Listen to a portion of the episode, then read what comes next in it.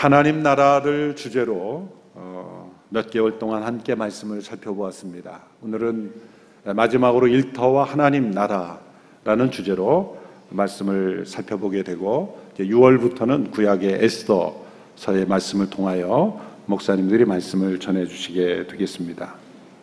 성도들이 자주 사용하는 언어 습관 속에 이런 표현이 있습니다. 주일에는 하나님께 예배를 잘 드리고 월요일부터는 세상에서 일을 하러 간다. 무슨 의미인지는 명확하지만 성경적으로는 틀린 표현입니다. 왜냐하면 일과 예배를 둘로 나누는 이분법적인 이원론적인 세계관에서 나온 표현이기 때문입니다.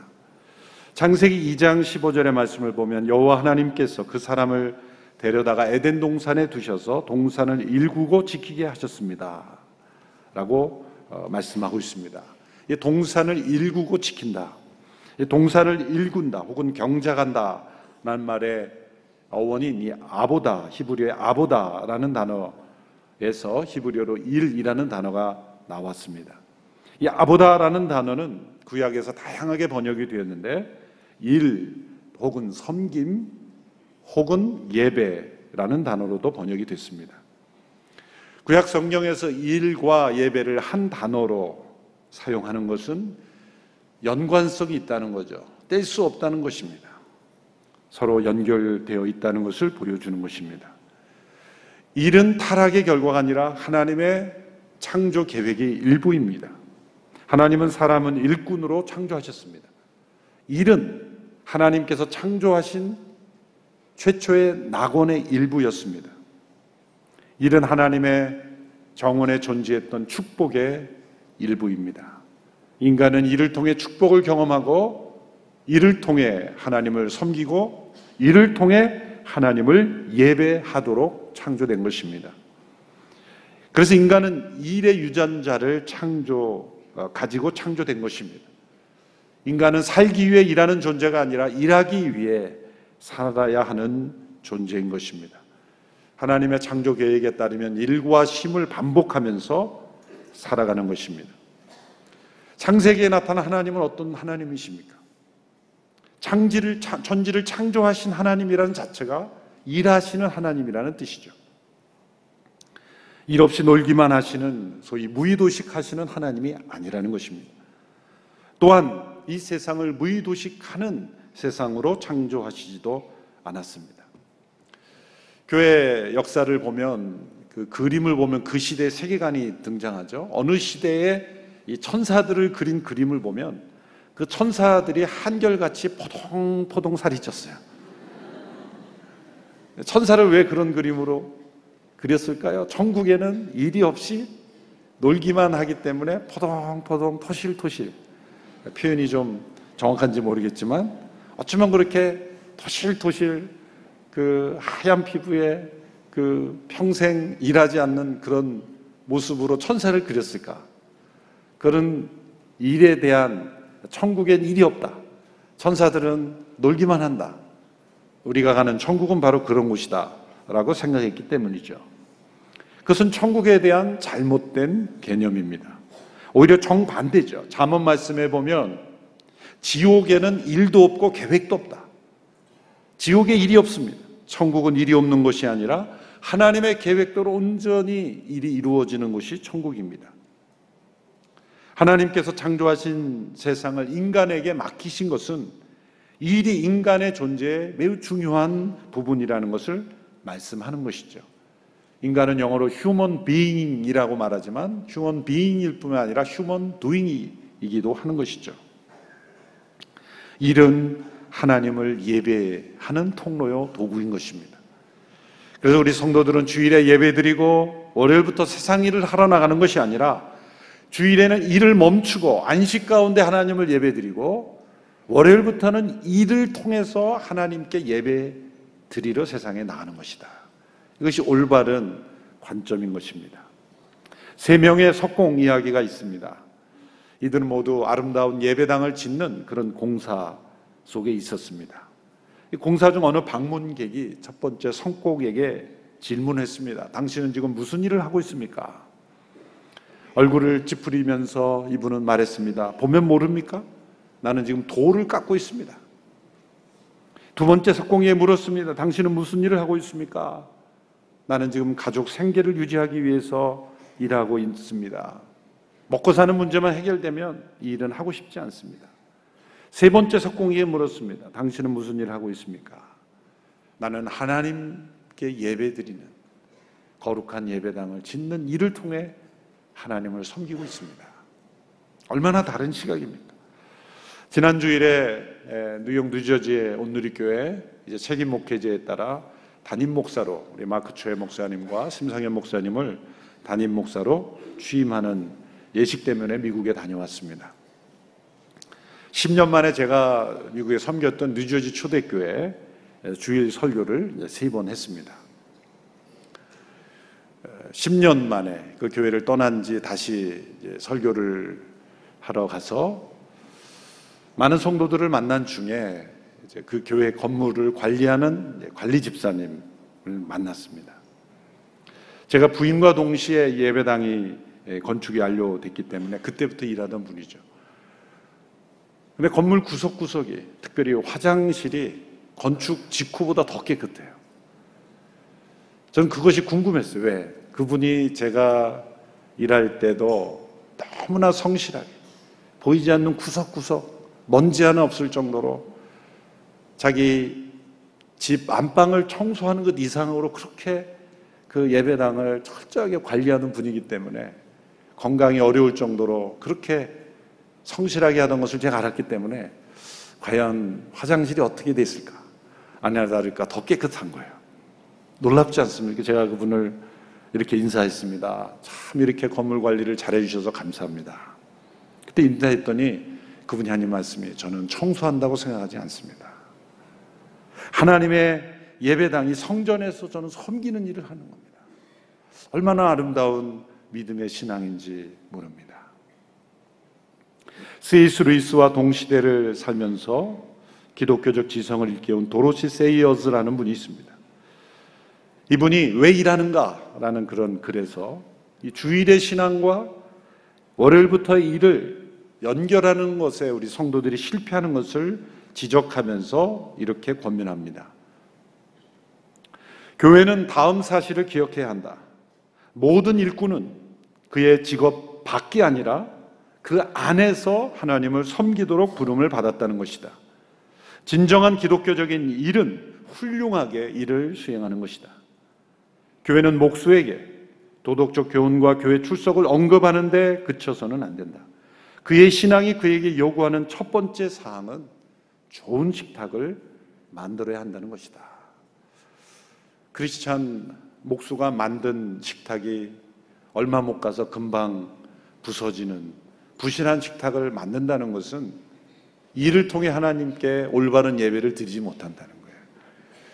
예배 시간에 맞추느라 대충 자신의 일을 마무리하고 떠나는 것이 신앙이 아니라 자신에게 맡겨진 일을 성실하게, 훌륭하게 수행하는 것. 기업을 경영하는 분은 올바르게, 바르게 법에 따라서 그 기업을 잘 경영하는 것. 그 자체가 하나님을 예배하는 것으로서 시각을 바꿀 수 있어야 한다는 거예요. 우리는 일상적인 일을 통해 하나님을 예배하도록 창조되었고, 일을 통해 하나님을 참되게 예배드리는 것은 일을 참되게 수행하는 것이다. 라는 것이죠. 그러나 일터에서 일하는 우리 성도님들의 마음 속에는 이를 통해 하나님을 예배한다는 것이 말처럼 그렇게 쉽지 않다는 것을 마음 속에 생각이 꽉 차 있을 겁니다. 어쩌면 저를 향해 이렇게 말하고 있을 거예요. 한번 해보세요. 당연한 생각입니다. 일터와 하나님 나라라는 주제로 설교 제목을 정하고 우리 본부장 목사님들과 대화하던 중에 몇몇 우리 목사님들은 직장 생활 또 일터에서 그런 생활을 경험하신 분도 있거든요. 그래서 아, 일터에서 생활을 경험하신 분들은 좀 더 설교하기가 쉽겠습니다. 그랬더니 어떤 목사님이 하신 말씀이 저희 교회도 만만치 않은 직장입니다. 저를 보고 그러는 거 보니까 제가 아주 나쁜 사람이 된 것처럼 예, 느껴졌습니다. 교회 사역이라고 해서 천국의 기쁨만 가득한다는 것은 아니라는 거죠. 성경은 일이 타락의 결과는 아니지만 일 자체가 타락의 영향을 크게 받았다고 말씀합니다. 이를 통해 예배를 받으시는 하나님의 계획이 손상되었습니다. 깨어진 질서 속에 우리는 살아가고 있습니다. 인간의 죄는 일이 힘들고 어렵고 축복의 일부가 아니라 저주의 일부로 만든 것이죠.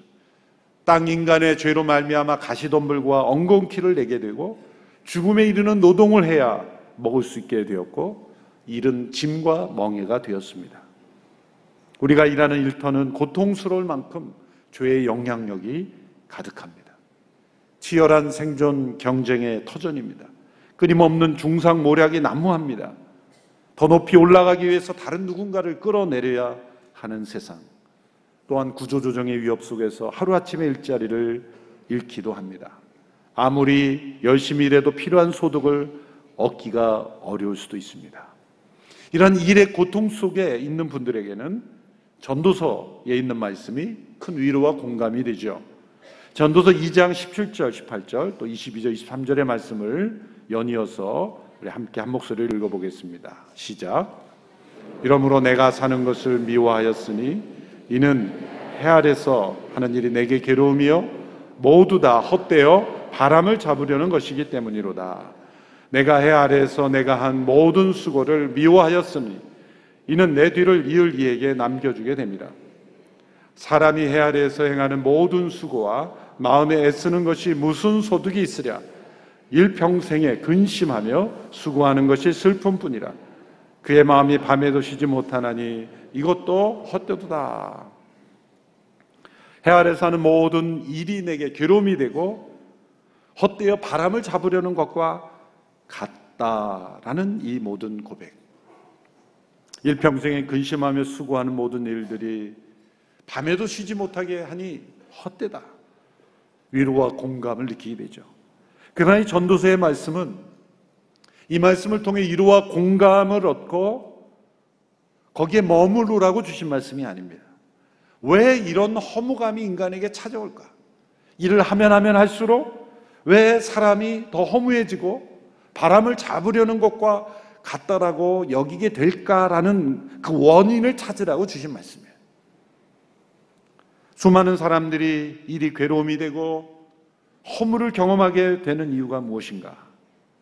그 원인은 두 가지로 정리됩니다. 첫째는 일이 우상이 되었기 때문입니다.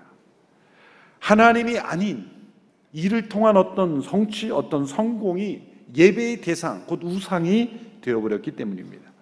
전도서 기자가 이 장에서 이러한 허무의 고백을 하기 전에 그가 무엇을 시도했습니까? 그는 많은 일을 통해 자신의 만족을 추구했습니다. 자신에게 주어진 지혜, 권력, 재물을 가지고 자신이 할 수 있는 한 모든 일을 다 추구했습니다. 일을 통해 행복을 추구하고 일을 통해 만족을 추구하고 성취감을 통해 자신의 의무를 의미를 삶의 의미를 찾으려고 했던 거예요. 결국 일 자체가 우상이 되었던 것입니다. 분명한 진리는 일에서 궁극적인 만족을 얻으려 할 때 반드시 이 고백이 나온다는 거예요. 언젠가는 모두가 다 헛되다. 바람을 잡으려는 것 같이 되어버렸다. 일을 통해 만족을 얻은 것은 불가능한 일이라는 거예요. 더 많은 일, 더 많은 일을 추구하게 될 뿐이다. 일이 끔찍한 우상이 되어버린다. 일은 우리에게 결코 만족을 줄 수 없다. 왜? 더 큰 갈망을 불러일으키기 때문이다. 또 이를 통해 어떤 세상을 영향을 미치겠다는 것 자체도 목적이 될 때 그 일은 우상이 되어버리는 거예요. 일이 우상이 돼서는 안 된다는 거예요. 우리는 이를 통해 하나님을 예배하도록 만드는 것이에요. 하나님이 허락하시고 하나님이 하라고 하시고 하나님이 인도하시는 그래서 우리는 적절한 쉼, 적절한 멈춤, 일을 내려놓고 하나님을 예배하는 그 시간이 있어야 일을 통해 예배 드리는 일에 실패하지 않을 수 있어요. 정기적으로 하나님께 예배 드리는 이러한 시간, 멈추어 하나님 앞에 경건하게 일을 멈추어 예배 드리는 시간이 없으면 일의 방향을, 일의 목적을 일의 의미를 잃어버리고 일이 우상이 되는 거예요. 그래서 우리가 함께 모여 예배 드리는 것입니다. 두 번째는 일에 게으르고 나태하기 때문이죠. 이것은 일 자체를 거부하고 일하기를 싫어하고 일이 우상이 아니라 노는 것 자체가 우상이 되어버렸기 때문입니다. 일을 과소평가하여 마지못해 어쩔 수 없이 하는 일이 되는 것입니다. 이는 교만과 잘못된 특권 의식에 빠지게 됩니다. 경제적으로 여유가 있더라도 하나님을 섬기는 일이 반드시 있어야 합니다. 어떤 일이든지 자원봉사든지 섬기는 일로 하나님께 예배를 드리지 않으면 우리 천국에 나타난 대로 그런 천국에 대한 잘못된 환상에 빠지게 되는 거예요. 그래서 사도 바울이 데살로니가 교인들에게 이렇게 권면하죠. 너희에게 명한 것 같이 조용히 자기 일을 하고 너희 손으로 일하기를 힘쓰라. 경제적으로 여유가 생기면 생길수록 일을 통해 하나님을 섬기는 그 일을 반드시 찾지 않으면 우리는 잘못된 일의 또 다른 측면에 빠지게 되는 거예요. 복음은 일에 대한 우리의 태도를 바꿉니다. 복음은 우리의 영혼을 구원할 뿐만 아니라 우리가 이 땅에서 어떻게 일할 것인가에 대한 태도를 변화시키죠. 그리스도 안에 있으면 새로운 피조물이다. 그것은 무엇입니까? 하나님께서 창조하실 때 이를 통해 예배 받으시려는 그 목적이 회복되는 것입니다. 십자가로 구원받고 믿음으로 성령 안에 그리스도 안에 살아가는 영혼은 반드시 이를 통해 하나님께 예배 드리고 있습니다. 일이 우상이 되지도 않고 그리고 여가가 우상이 되지도 않습니다. 십자가로 구속받은 그리스도인은 삶의 목표가 그리스도이기 때문에 그리스도를 위하여 살아가기 때문에 일의 노예가 되지도 그리고 여가의 노예가 되지도 않습니다. 일을 통해 나의 정체성을 확인하려 하지도 않습니다. 일이 성공했을 때나 실패했을 때나 우리는 늘 그리스도 안에서 굳건히 서 있을 수가 있습니다. 오늘 본문 골로새서 교인들에게 주신 이 교훈, 그것은 일터에서 우리가 그리스도인으로서 어떻게 하나님 나라를 경험할 수 있는가를 설명해 주시는 말씀이죠. 22절에서 24절의 말씀 같이 한 목소리를 읽겠습니다. 시작. 종들이여 육신의 주인에게 모든 일에 순종하십시오.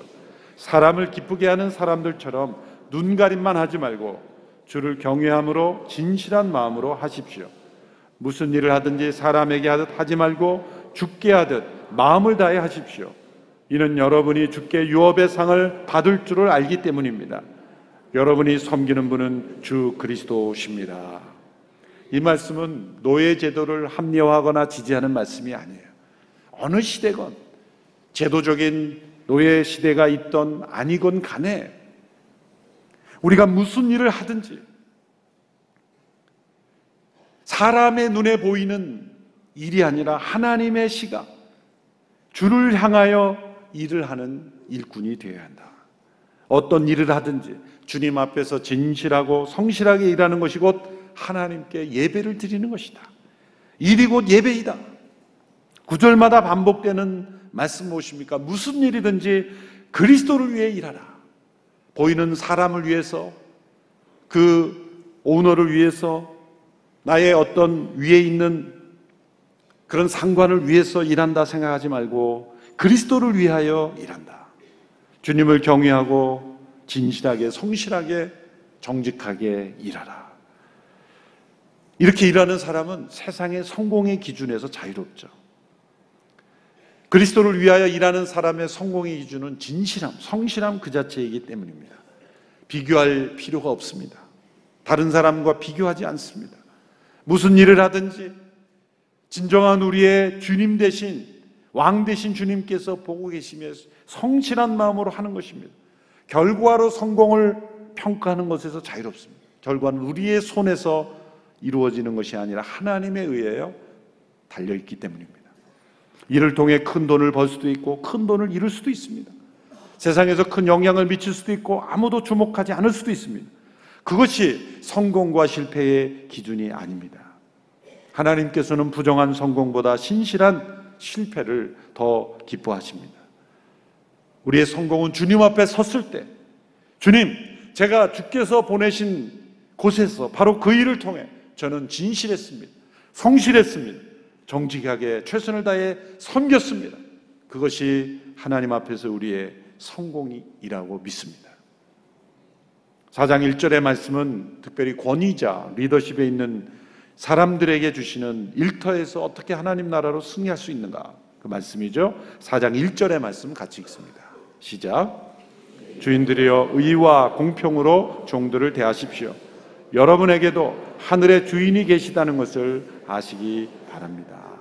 의와 공평으로 함께 일하는 동료들을 대하는 것.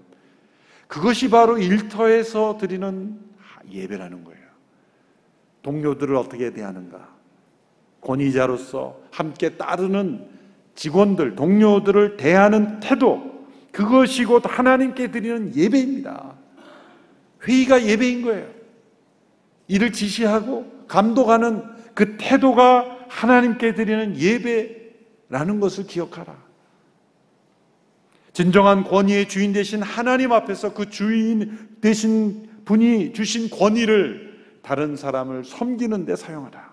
너에게 주어진 권위는 너의 것이 아니라 하나님의 권위이기 때문이다. 그래서 단지 임금을 공정하게 지불하는 것 그것으로 끝났다고 생각하지 말라는 거예요. 의와 공평으로 대하라. 하나님 앞에서 그들을 대하라. 이러한 시각이 바로 이를 통해 하나님을 예배하는 시각인 거예요. 여러분, 우리의 모든 일상의 일들은 하나님께 드리는 예배가 되어야 된다는 거예요. 주일이든 월요일이든 일과 예배를 구별할 수 없다. 우리가 함께 모이는 교회는 구명보트가 아니라 방주가 되어야 합니다. 여러분 구명보트는 왜 구명보트에 올라탑니까? 구명보트에 올라타지 않으면 다 그 바깥은 죽음이기 때문에 반드시 올라타야 되는 거예요. 근데 하나님께서 노아와 그 가족을 홍수 때에 방주에 태우신 이유가 뭡니까? 방주에 올라탄 그들을 다시 홍수의 세상으로 보내셨잖아요. 방주에 올라탔다는 것은 세상을 버리고 포기한 것이 아니라 다시 세상으로 나가기 위해서 방주에 올라탄 거예요. 우리는 구명보트에 올라탄 게 아닙니다. 교회가 구명보트가 돼서 세상을 포기하고 세상의 일은 다 악한 것이고 세상적인 것이고 하나님과 상관없는 것이라고 여겨서는. 우리는 방주에 올라탄 자로 이제 세상의 일을 통해 하나님 나라가 이루어지도록 우리는 그 땅에서 승리해야 하는 것입니다. 일터는 우리가 포기할 수 없는 영적 전쟁터입니다. 세상의 일을 통해 하나님을 예배 드리는 이 사명에서 우리는 모두 승리해야 될 줄로 믿습니다. 저희 교회 일하세 사역이 시작됐죠. 일하세는 일터에서 하나님 나라를 세우는 사역이라는 약자입니다. 그래서 일하세 세미나에도 여러분이 많이 참여하셔서 이러한 일을 통해 하나님께 예배드리는 이 시각을 우리가 회복할 수 있게 되기를 바랍니다. 23절의 말씀을 읽고 말씀을 맺도록 하겠습니다. 23절 같이 한 목소리로 읽겠습니다. 시작. 무슨 일을 하든지 사람에게 하듯 하지 말고 죽게 하듯 마음을 다해 하십시오. 이것이 바로 일터에서 하나님 나라를 이루어가는 비결입니다. 무슨 일을 하든지 주부의 일이든 어떤 일이든 어떤 직업이든 불의한 일이 아니라면 그것이 무슨 일을 하든 죽게 하든 주님을 섬기는 예배로 섬기는 우리 모든 성도들이 되기를 주님의 이름으로 축원합니다. 기도하겠습니다. 살아계신 하나님 아버지 우리를 일터로 부르시고 이를 통해 영광 받기를 원하시며 이를 통해 하나님께 예배드리도록 계획하신 하나님 아버지 세상에 일을 포기하고 회피하고 도피하고 때로는 우상화하고 그 일을 통해 나의 만족을 구하려 하지 아니하고 오직 우리는 하나님께 예배 드리는 예배자인 것을 기억하고 이를 통해 하나님께 영광 돌리게 하여 주옵소서. 무슨 일을 하든지 죽게 하듯 진실하고 정직하고 성실하게 우리에게 주어진 일이 하나님께 예배가 되는 모든 오늘의 교회 성도들 다 되게 하여 주시옵소서. 예수님의 이름으로 기도합나이다. 아멘.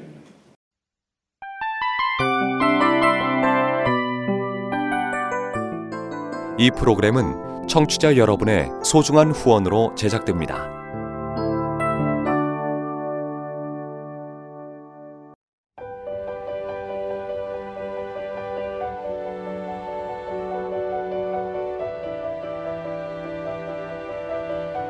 세상에는 수많은 교회들이 있지만 더 깊이 있는 말씀 강해를 찾기 위해 크기로만 교회를 선정하지 않습니다. 보다 좋은 영적 콘텐츠를 더 많이 나누기 위해 방송비를 받지 않습니다. 1년 365일 복음만 전하고 싶어서 우리는 광고를 하지 않습니다. 온누리의 복음을 땅끝까지 CGN TV와 함께 땅끝 선교사가 되주세요.